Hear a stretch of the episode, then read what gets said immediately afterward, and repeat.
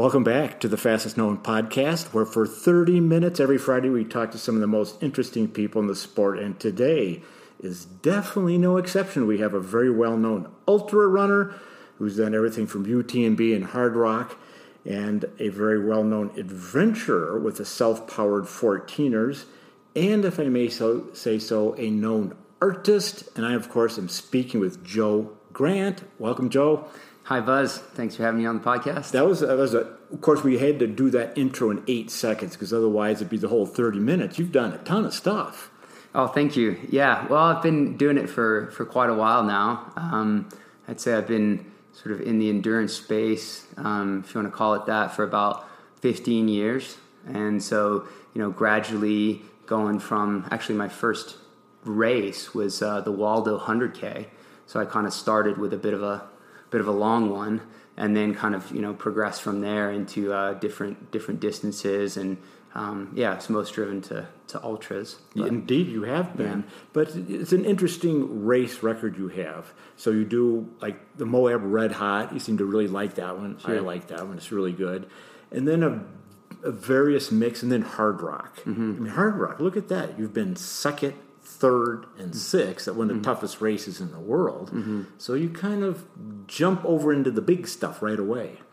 Yeah, I mean, with Hardrock, I was most attracted to the place um, first, and there was some, of course, history around the race, but the San Juan Mountains are just uh, really sort of an incredible setting. Um, and I love the, the kind of the history and the community around the event.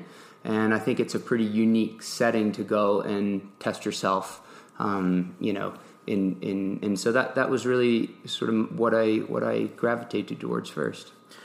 well, it's a, it's a tough one. And speaking of tough ones in FKT land, you know, you've, you've done some of the biggies. Of course, the self powered Colorado 14ers you did in 2016, and that's 31 days plus. And of course, for people who don't know, self-powered means instead of being not only supported, you know, people driving you up to the base of all the trailheads, but you were biking to the base of all the trailheads. Yeah. So you didn't, you got all the way around Colorado, 57 summits on your own power. Yeah, um, I was uh, I was inspired by Justin Simoni, who had done it a couple years before me. Um, and I just related to that that style where the bike felt like a, a, great way to travel between the peaks in an efficient way, carry um, a decent amount of gear to be able to camp and food and all of that, and then be able to basically run the peaks um, as I normally would with just like you know a little running vest. And so it, it kind of that was a style that, that that spoke to me more than you know, driving to the trailheads. Um, I get a little car sick, and uh, and then the through hike um, idea also was kind of cool. Um, a couple guys did that too, um, just through hiking all the 14ers. Um, the whole thing on foot. Whole thing on foot. Um, challenge there is just a time constraint of it's a lot of miles to put on foot, and just the geography of Colorado with clusters of peaks and big stretches of kind of dirt road or or whatever in between the peaks um, you know, you end up doing 100 miles on a dirt road that on a bike you can do in a day, but on foot would take you maybe three days, you know, and so. It just makes more sense, yeah. really. And you're a strong cyclist because you've done plenty of bike trips. And going back to the hard stuff, you did the Iditarod Trail Challenge, formerly the Iditabike, which is in the middle of friggin' winter. Yeah. You bike, what was it, 350 miles? I actually did that one on foot. Oh, that was, um, you did that on foot? Yeah, dragging a sled. Oh, um, so they have, uh, they have, yeah, they have a race up in Alaska that um, is inspired by the dog sled race, um, the Iditarod, um, which goes from uh, Anchorage, just outside of Anchorage, all the way to Nome. Um, it's a thousand mile race and then they they uh, they started a, a, race called the ITI Iditarod Trail Invitational, which was basically um, the same as the dog sled race, except for you could do it on bike, foot, or ski. Um, and and then they had the, the they had the JV version, which is you go to McGrath, which is 350 miles. So I I picked the uh, the easier of the two. Yeah, um, piece of cake. although I do think both have a, a, a different um, uh, type of uh, style. Where if you're going for a thousand miles um, in the winter, you know, across snow and sea ice and all of that. Um, it's a bit more of an expedition type of mission. Whereas a 350 miles, even though it's very long, um, you know, the bike race I think is a couple days. You know, so they're going really, really hard, not sleeping much, and so there is a little bit more of a compressed kind of race element to it. Whereas the thousand miles feels more like an expedition, and it's a different kind of management style um, when you're on such a long trip. Right. So you, in the 350, you can go into sleep deprivation, while the thousand, not so much. Right. Like the, I think the thousand would be more like the 14ers, whereas the 350 would be more like Nolan's. You know, in comparison. I mean, they're yeah, they're different, but but that's the the sort of comparison I'd give. Now, a casual observer, including myself, might think these are really hard. Uh, so this is interesting topic because we know, if I may advance this thought, that comfort doesn't equal happiness it's this odd American dream fake out, isn't it? Right. That if we just have the car, if we have the house, if we, ha- if we hang around watch TV, we're happy. But even science tells us that's not true. And now you've moved pretty far away from that one. Mm-hmm. But how far have you moved? I I'm, I'm looking at this stuff, and these look really hard. I mean, what does this mean to you? Is this type 2 fun, or how, how do we define this? Yeah, that's a really good question. I think it, um, and it's a central sort of question that I kind of asked myself after the 14ers, actually.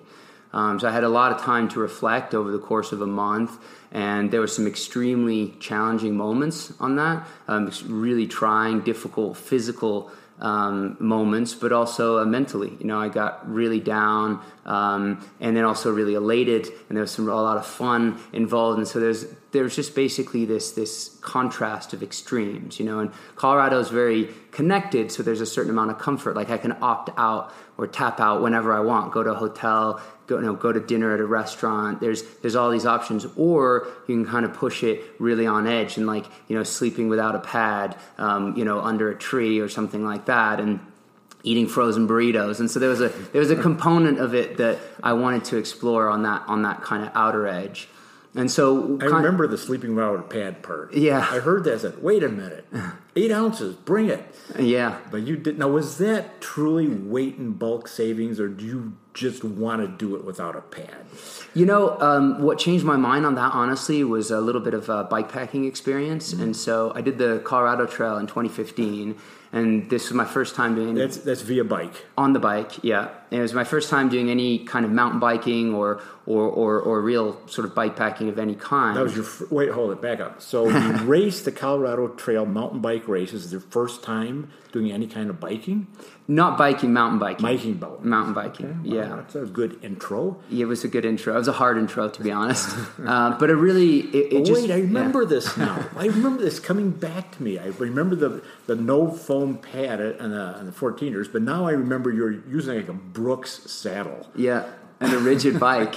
Um, I had the, the a great bike, um, a Reed bike, actually made in Longmont here, local bike. But uh, but I re- rode it on a on basically a cross bike with two inch tires. Two inch tires, okay. Um, and kind of showed up at the start, and everyone's like looking at me like dude, you're like you're in the kind of the wrong race. Like everyone's, you know, everyone's in, in, you know full suspension, or a lot of people with full suspension mountain bikes, and it's a pretty rugged trail, you know. Well, there's um, some full on hike a bike. Yeah, and that and that's where I could draw from um, experience in ultra running, where it's not all that different. You know, you're pushing the bike up the hill, um, sleep deprivation. Um, it's a, it's a sort of a similar kind of system that you that, that you're using, um, and so yeah, I, I was kind of at a point in my running career where I, I wasn't really excited about races anymore, and I wanted to just do something different. And the bike packing just came at the right time where I got to the start line, and I, I'd done a little bit of research before on what people bring, and and and they just go people go really really light well that's true they do and they just don't bring anything really and and, and it was and it kind of it was kind of blew my mind a little bit i was like wow like this is like if you don't bring pads and people don't bring sleeping bags, just like getting a bivy sack with a puffy. And I was like, this is it's a little bit more of like an alpinist style approach. Oh, that's interesting. Right? It is an alpinist style approach. Yeah, just kind of just paring everything down and being okay essentially with being uncomfortable. But is it also a little bit in the alpinist style approach where suffering is glorified, sort of beyond what you need to be more efficient? You kind of just take it one step beyond. Um, I don't know. I think there might be more of a an ideal aesthetic mm. to you know like this purist thing that doesn't necess- it's not necessarily rational. It's more of an emotional feeling of you know the kind of bike that you ride, the style in which you ride it. Like style matters, you know. Style matters, and and it doesn't mean that there's a one way that's better than the other, but there's definitely a way that I kind of relate to and identify more with. And I think that's that was more of the the idea behind it. It's like, oh, if I could just go. I mean, in, in running, I think of this all the time. Like, you know, and Tony might be the, the poster child for right. that style. Yes. And I think that's why it's so, in some ways, he became so iconic in that space was Leadville 100, you know, a water bottle and a pair of shorts. um, it's cool. Like, you look yeah. at it and you're like, wow, like, I wish I could run 100 miles just you know half naked with a little bit of water you know right. and there's this so that's the this like kind of ideal and, and people respond emotionally to that and i think if you depending on the sport or the discipline that you're in there's just similar kinds of aesthetics that you know intersect that's that's good joe mm. style does matter it does wow that's and we can almost just take a we almost pause right there and just let that one sink in can't we because we're looking at this whole thing of course the new york city marathon was yesterday and for them I'm not sure if style matters. Right. I well, mean, th- there's numbers. I mean, it's a number, baby. And if you look at the, uh, I just looked at this graph. It's a very interesting graph. It's like a histogram, and it's the so the graph goes up with the number of people who've run a certain time in a marathon for 2019. Yes.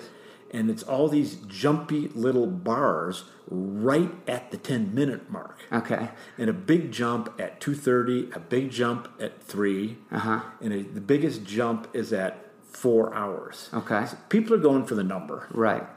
Well, speaking of numbers, though, if you look at like the two-hour marathon, yes, and the question of style there, like the heart of the debate is around: is this a physiological improvement? Is as the human is Kipchoge basically better than any other human before, or was the setting, the context, and the shoes what made that progression possible? Correct. Right. So we're essentially debating style, and mm. if he had done this in a race um, in shoes that weren't debated and didn't have scientific kind of proven behind it, there there wouldn't be really that debate around it. It would be this sort of like, wow, Kipchoge is just like this next level athlete, which of course he is. I mean, Actually, it's both are true. But both are true. But the, but what's interesting is the conversation that we're mm. having is is around like how he did it, and not so much you know the fact that he broke two hours. I mean, that's the right. the, bait, the, bait, you know, the first bit right. of like, wow, this is incredible. Right. But when you start to dig into it, um, we do care about how it's done and why it's done. You know, right. that well, way. Joe, this is great. Now we're going to put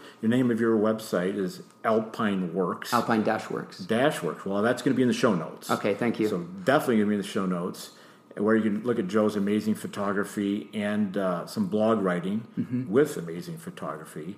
But alpine climbing, like you say, climbing exemplifies style to the max, I think. Sure. Maybe surfing is right up there too.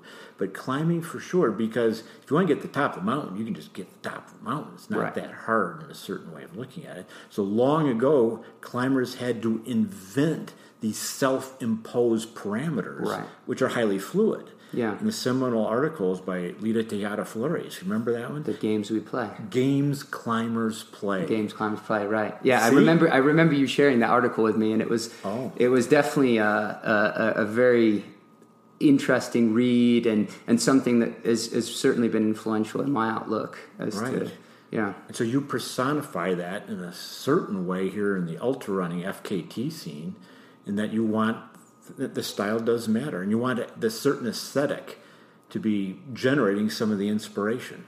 Yeah, and I think that um, even within that, that that's evolved somewhat for me, where it's like it's not just about um, going as light and as minimal and as sort of pure as possible. But there, there are other elements to that. There's like sharing the experience and, and, and getting people involved in the artistic component of, say, you know, how we film it, how we tell a story around um, a certain project. And so it's, it moves away from just like the single narrative of wanting to talk about time, or maybe it is talking about time, but it's talking about it not just in metrics, but in what it means at a maybe more existential level. And so I, I like exploring um, different ways to kind of present um, projects and also um, different approaches to essentially what matters about it, like what, what what's meaningful about um, going and testing ourselves in the mountains. So people should read your blog on the website then. Yeah, there's definitely um, some art, and there will be coming more, uh, more coming um, mm. on that front. I've been a bit uh, um, lacking in terms of like my my update of my website recently. Um, well, that's because you have things to do. There's a lot going on, um, but it's something I definitely think is is is I'd like to put more energy into it, and it's it's something I'm I'm going to try and do for 2020. Ah, Okay. Well, again, go to the show notes, or you can find it with as long as you put the dash in Alpine Works, you can find it. But it'll be in the written show notes as well. So, Joe, this is uh, I mean, before we get to your recent project, which sort of ties this in together. Mm-hmm. We can go way back, which is you were born in England. I was, and your parents moved to France, and you're fluent in French. Yep, I, I my parent I was born in England. Um, parents moved to France when I was six years old. And so I went to a French school, um, grew up in Nantes, a town on the west coast of France, uh, went all the way through university there, um, and then did an exchange program um, in, in, in university to Durango, Colorado. So wow. I went to Fort Lewis College. That's a little bit of a switch. Yeah, and it was it was it, it kind of amazed me that there was only five people that can go could go, and and everyone wanted to go to like Germany and England, and I was like, man, like a little mountain town in, in, in, southern Colorado sounds incredible, you know. And so I was really, really fortunate to be able to get that spot. Um, and then met a lady there, Deanne. and um, Deanne, my wife, and um, we've been together 16 years. Wow. Um, and actually, wow. interestingly enough, she just got a job as a professor at Fort Lewis. And so you, well, this this full this circle. Is, yeah, wait, wait, wait. We just said you got going on Hardrock not because exactly the race, but because the route is world class. It the is. San Juans. This is not in question. Mm-hmm. And I didn't know that you jumped from straight out of France to the San Juans right. down in Durango. And now you've, of course, been living up here above Boulder and Gold Hill, mm-hmm. this bustling metropolis in the mountains that looks exactly like a Hollywood set, except it's totally for real. Right, right. No, that's a good way to put it. I mean, it's the first, um, well, one of the first gold mines in Colorado. So 1869, um, there was a couple others popping up at the same time. So there's that you know um, charm and quaintness of. I mean, it used to be there was 1,500 people living there at one point. Wow, know? not that many now. Yeah, 180 now. So it's it's changed dramatically in that way. And there's you know the scars and the, the of, of, of the mining and the, and the kind of uh, impact on the land that's still very visible. Um, but then there's also you know the, the cabins and the inn and there's all this sort of um, lore around it too. And so there's there's uh, there's there's both elements that are that are so visible. you just zeroed in on the San Juans, and as you just said, it came full circle with Deanne getting a job down at Fort Lewis, and now right. you're back in Durango, which is really interesting. It is, yeah. So this this perspective you have, this sort of artistic, what does it mean? How to present this? Is there anything to be said about your background influencing that? Being a fairly cosmopolitan person. Yeah, I think for me, the thread has always been um, uh, looking for place and um, this idea of just kind of searching for root- rootedness. Um, when I was in France, I was always kind of seen as the you know English kid, and even though I was completely bilingual and all my friends were French, it, I I never felt quite at home. You know, culturally, my parents were British, so at home we got and I listened to English music, and and just all the the culture was very much British influence. But then I go home to the UK to see my cousins. And it flipped over. And then they're like, oh, you're the French kid, you know? and so I never really felt that sense of, of, of place and, and, and more sort of rooted connection. And so when I came to the States, and maybe it's just a factor of how this country was, you know, kind of built and the, immigrants, immigrants, and there was this, you know, um, a, a, piece to that that I just kind of felt very much at home, um, culturally, and also just um, I, I, had this kind of visceral reaction to um, to Colorado specifically. Um, wow. Um, just very much taken by the landscape here. So that's been a kind of a thread ever since I've been a kid to just looking for home and trying to explore that idea of like um, how to get to know the places where I live thoroughly. Oh, that's that's good. That makes sense to me because offhand, I would never got guessed your background. I mean, you just are so Colorado to me. Right, right. I think people that meet you down there in Silverton or wherever else, like you exemplify, you know, the Colorado mountain guy. So that's an interesting background, but it does kind of explain that impetus Yeah. to present it and explain this perspective that you have. Yeah, no, it's it's um, and and I think it's it becomes clearer as I get older and as I get to know. I've spent most of my adult life in Colorado, um, and so that that is also a little bit different perspective. Um, and I think it relates back to to running and climbing and doing stuff in the mountains where you get to know a place in a, in a, in a different way, in a more I think intimate way in some ways. And so I think there's a really in, interesting just intersection between you know effort and kind of exploration and you know trying to sort of mesh all of those elements um, out in the mountains and and yeah that just really kind of speaks to me and drives me um, to get out there. Wow, interesting. Effort. You mentioned effort. No, effort is one of the uh, eight limbs of Ashtanga. Right effort. Hmm. Right that's effort. what uh, Siddhartha, the Lord Buddha, said. With right effort is one of the eight limbs to enlightenment. Without effort, you're not going anywhere. Yeah, and that comes back to our earlier discussion about you know the the, the 14ers and having kind of the extremes on one side, this aesthetic kind of extreme of you know, and you see that with monks like going out into the woods, not eating, you know, fasting for days, meditating for days, you know, and putting themselves in extreme kind of hardship to sort of reach some form of clarity. Now, the applicability and being able to sort of actualize that in daily life and society is difficult if you stay too far out on the edge. Um, in the same time, in the same token, if you stay at home on the couch and don't really have like you know, did you just just sort of enjoy the pleasures of kind of everyday life without really kind of getting out of that comfort zone? Is difficult to have that reflection too. And so the idea is to kind of try and balance the two and try and go kind of far on that edge, but also be able to bring it back into a more actualized kind of daily life That's um, insightful. I think that's very insightful. If it's one or the other, you don't get the perspective. Right. You need both for the perspective to really work.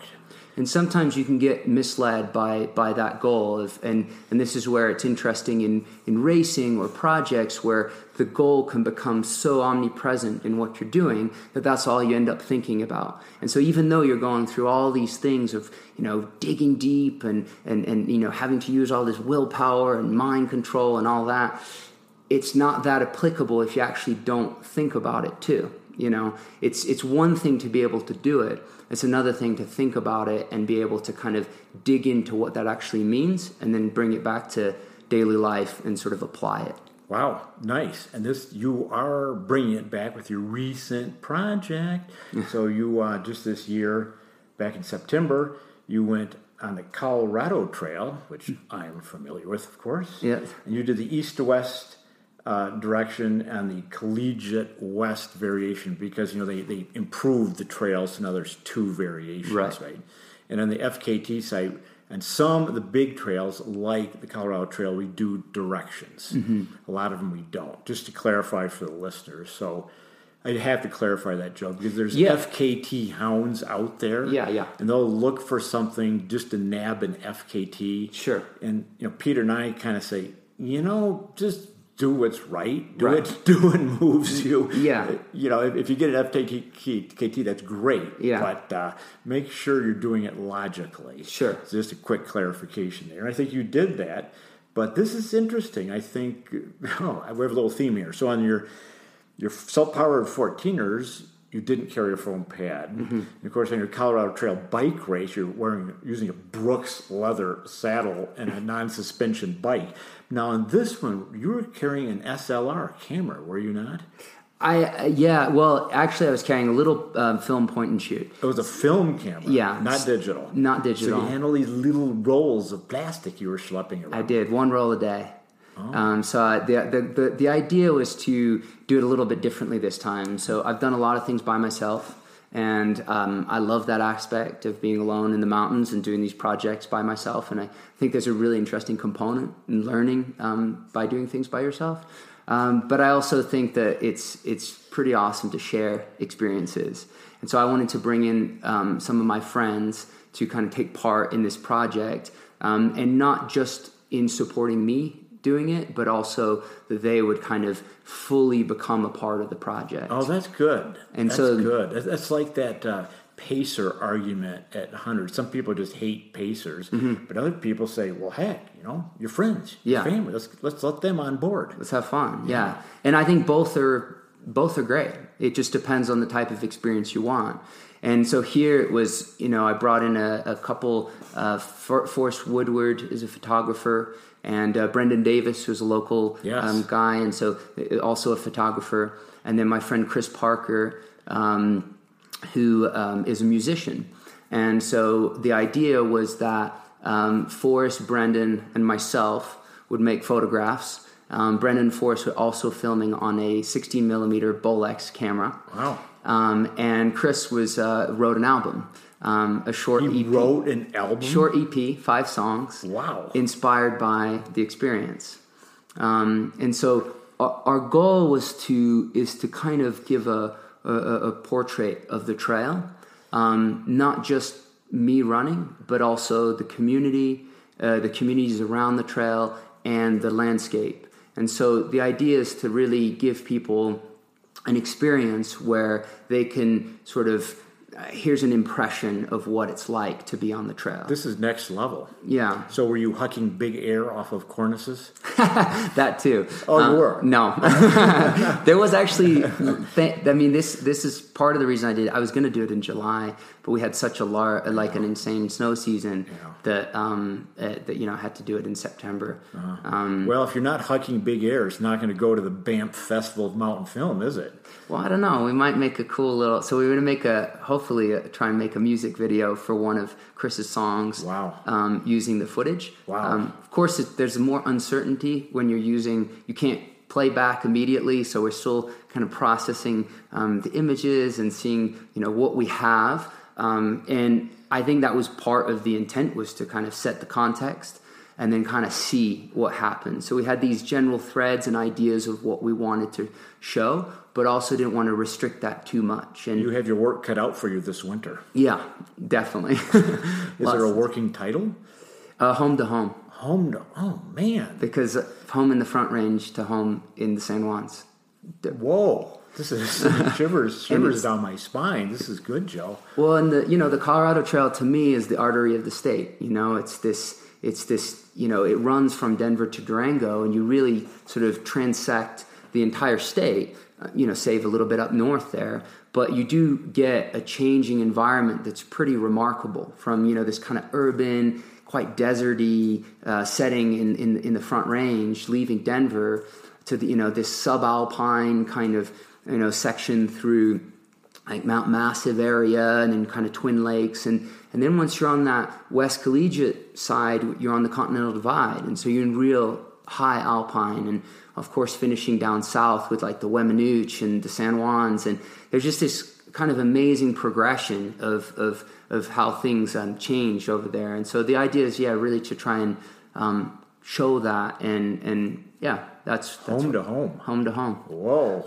this is this is amazing. And so, should people just follow your website, or how should people track this? Project? Yeah, this will be, and so there hasn't been much. Um, I I haven't, we haven't put much out there yet, um, if at all, really, on the project. Partly because this is idea of deferred gratification. You know, we want to work on all of the pieces and then kind of slow release it. Um, and we're also going to do a set of um, um, basically shows where it won't be online, and so people can come and experience the work um, at a live show.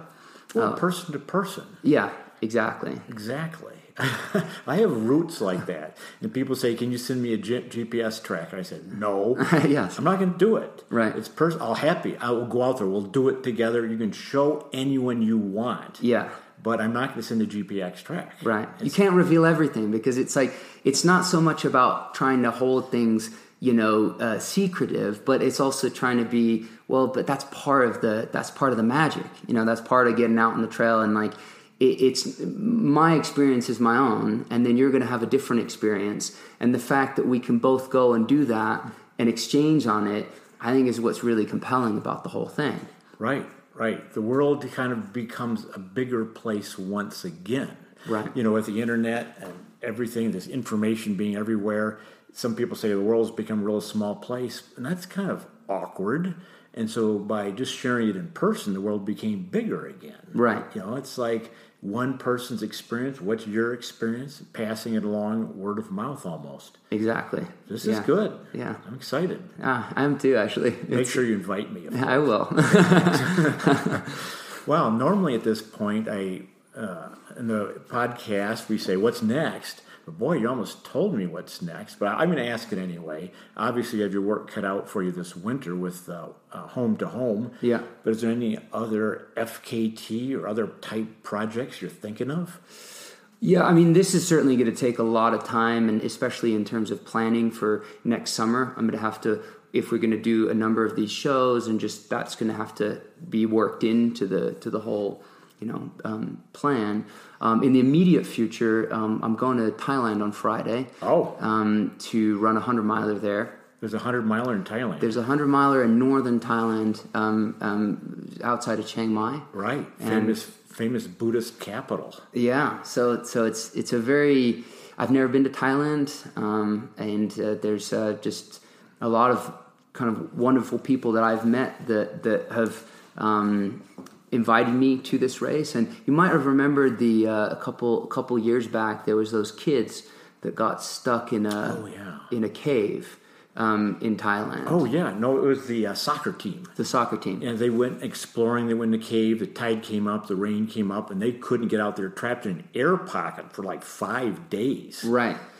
And so the the part of the um, the crew that, that rescued those kids um, was uh, they're from the UK. There's a diving team is from the UK. The diving team was from the UK, but in Thailand um, were this the Black Diamond kind of Thailand crew. Ah. And this guy Josh Morris was he's married to a Thai lady, and um, basically he was the one who kind of helped coordinate this whole rescue effort in terms of the logistics and all of that. And what was incredible is that you know, speaking culturally, you know, he he had um, access to sort of the you know the, the Thai side of things, and because there's a it's difficult to you know you, you, you have can't a, just walk in there and tell people what to do, right? And that was part of the difficulty is they had a lot of experts coming in, um, but it's a massively complex rescue mission, and there needs to be a lot of kind of on the ground coordination. And so you know Josh was really instrumental in kind of making all that happen and. Um, I was talking with him last spring, and we just kind of really hit it off on on, on that. And so, um, yeah, he invited me to, to, to come up and, and do some running there. So, wow, pretty Thailand. exciting. Yeah. yeah, it's going to be a lot warmer than it is here in Colorado. Certainly, right now. yeah, not too bad. I think at this time of year, relative to how hot it can get. But um, and it's a little higher up in the mountains there, so it'd be uh, I think in the 80s during the race. So not horrendously hot, hopefully. right. Yeah. Right. Okay. Thailand in a week. Yeah. And then home to home, post production over the uh, winter. Yeah. And we definitely want to stay in touch on this. Yeah, absolutely. Yeah. Well, Joe, this has been a lovely conversation. I appreciate that. Uh, do you have anything to offer? I mean, this, you're so insightful. You've experienced a lot of different things here. This is a bizarre question. Okay. Was there anything you just want to tell people listening to this podcast, like do this, don't do that, or what do you think? Um, I would say just um, you know do um, just follow your curiosity, you know, and that's I think been one of the biggest drives for me in just in life in general is to just be curious about things, whether it's you know running or places or cooking or you know whatever activity that is um, I think curiosity is a really big driver, and so getting you know more caught up in that, and rather than you know some of the um, the you know checking things off the list, um, I think will kind of lead to maybe a more um, interesting experience. Excellent, Joe. Thank you very much for your time. Thanks, Buzz.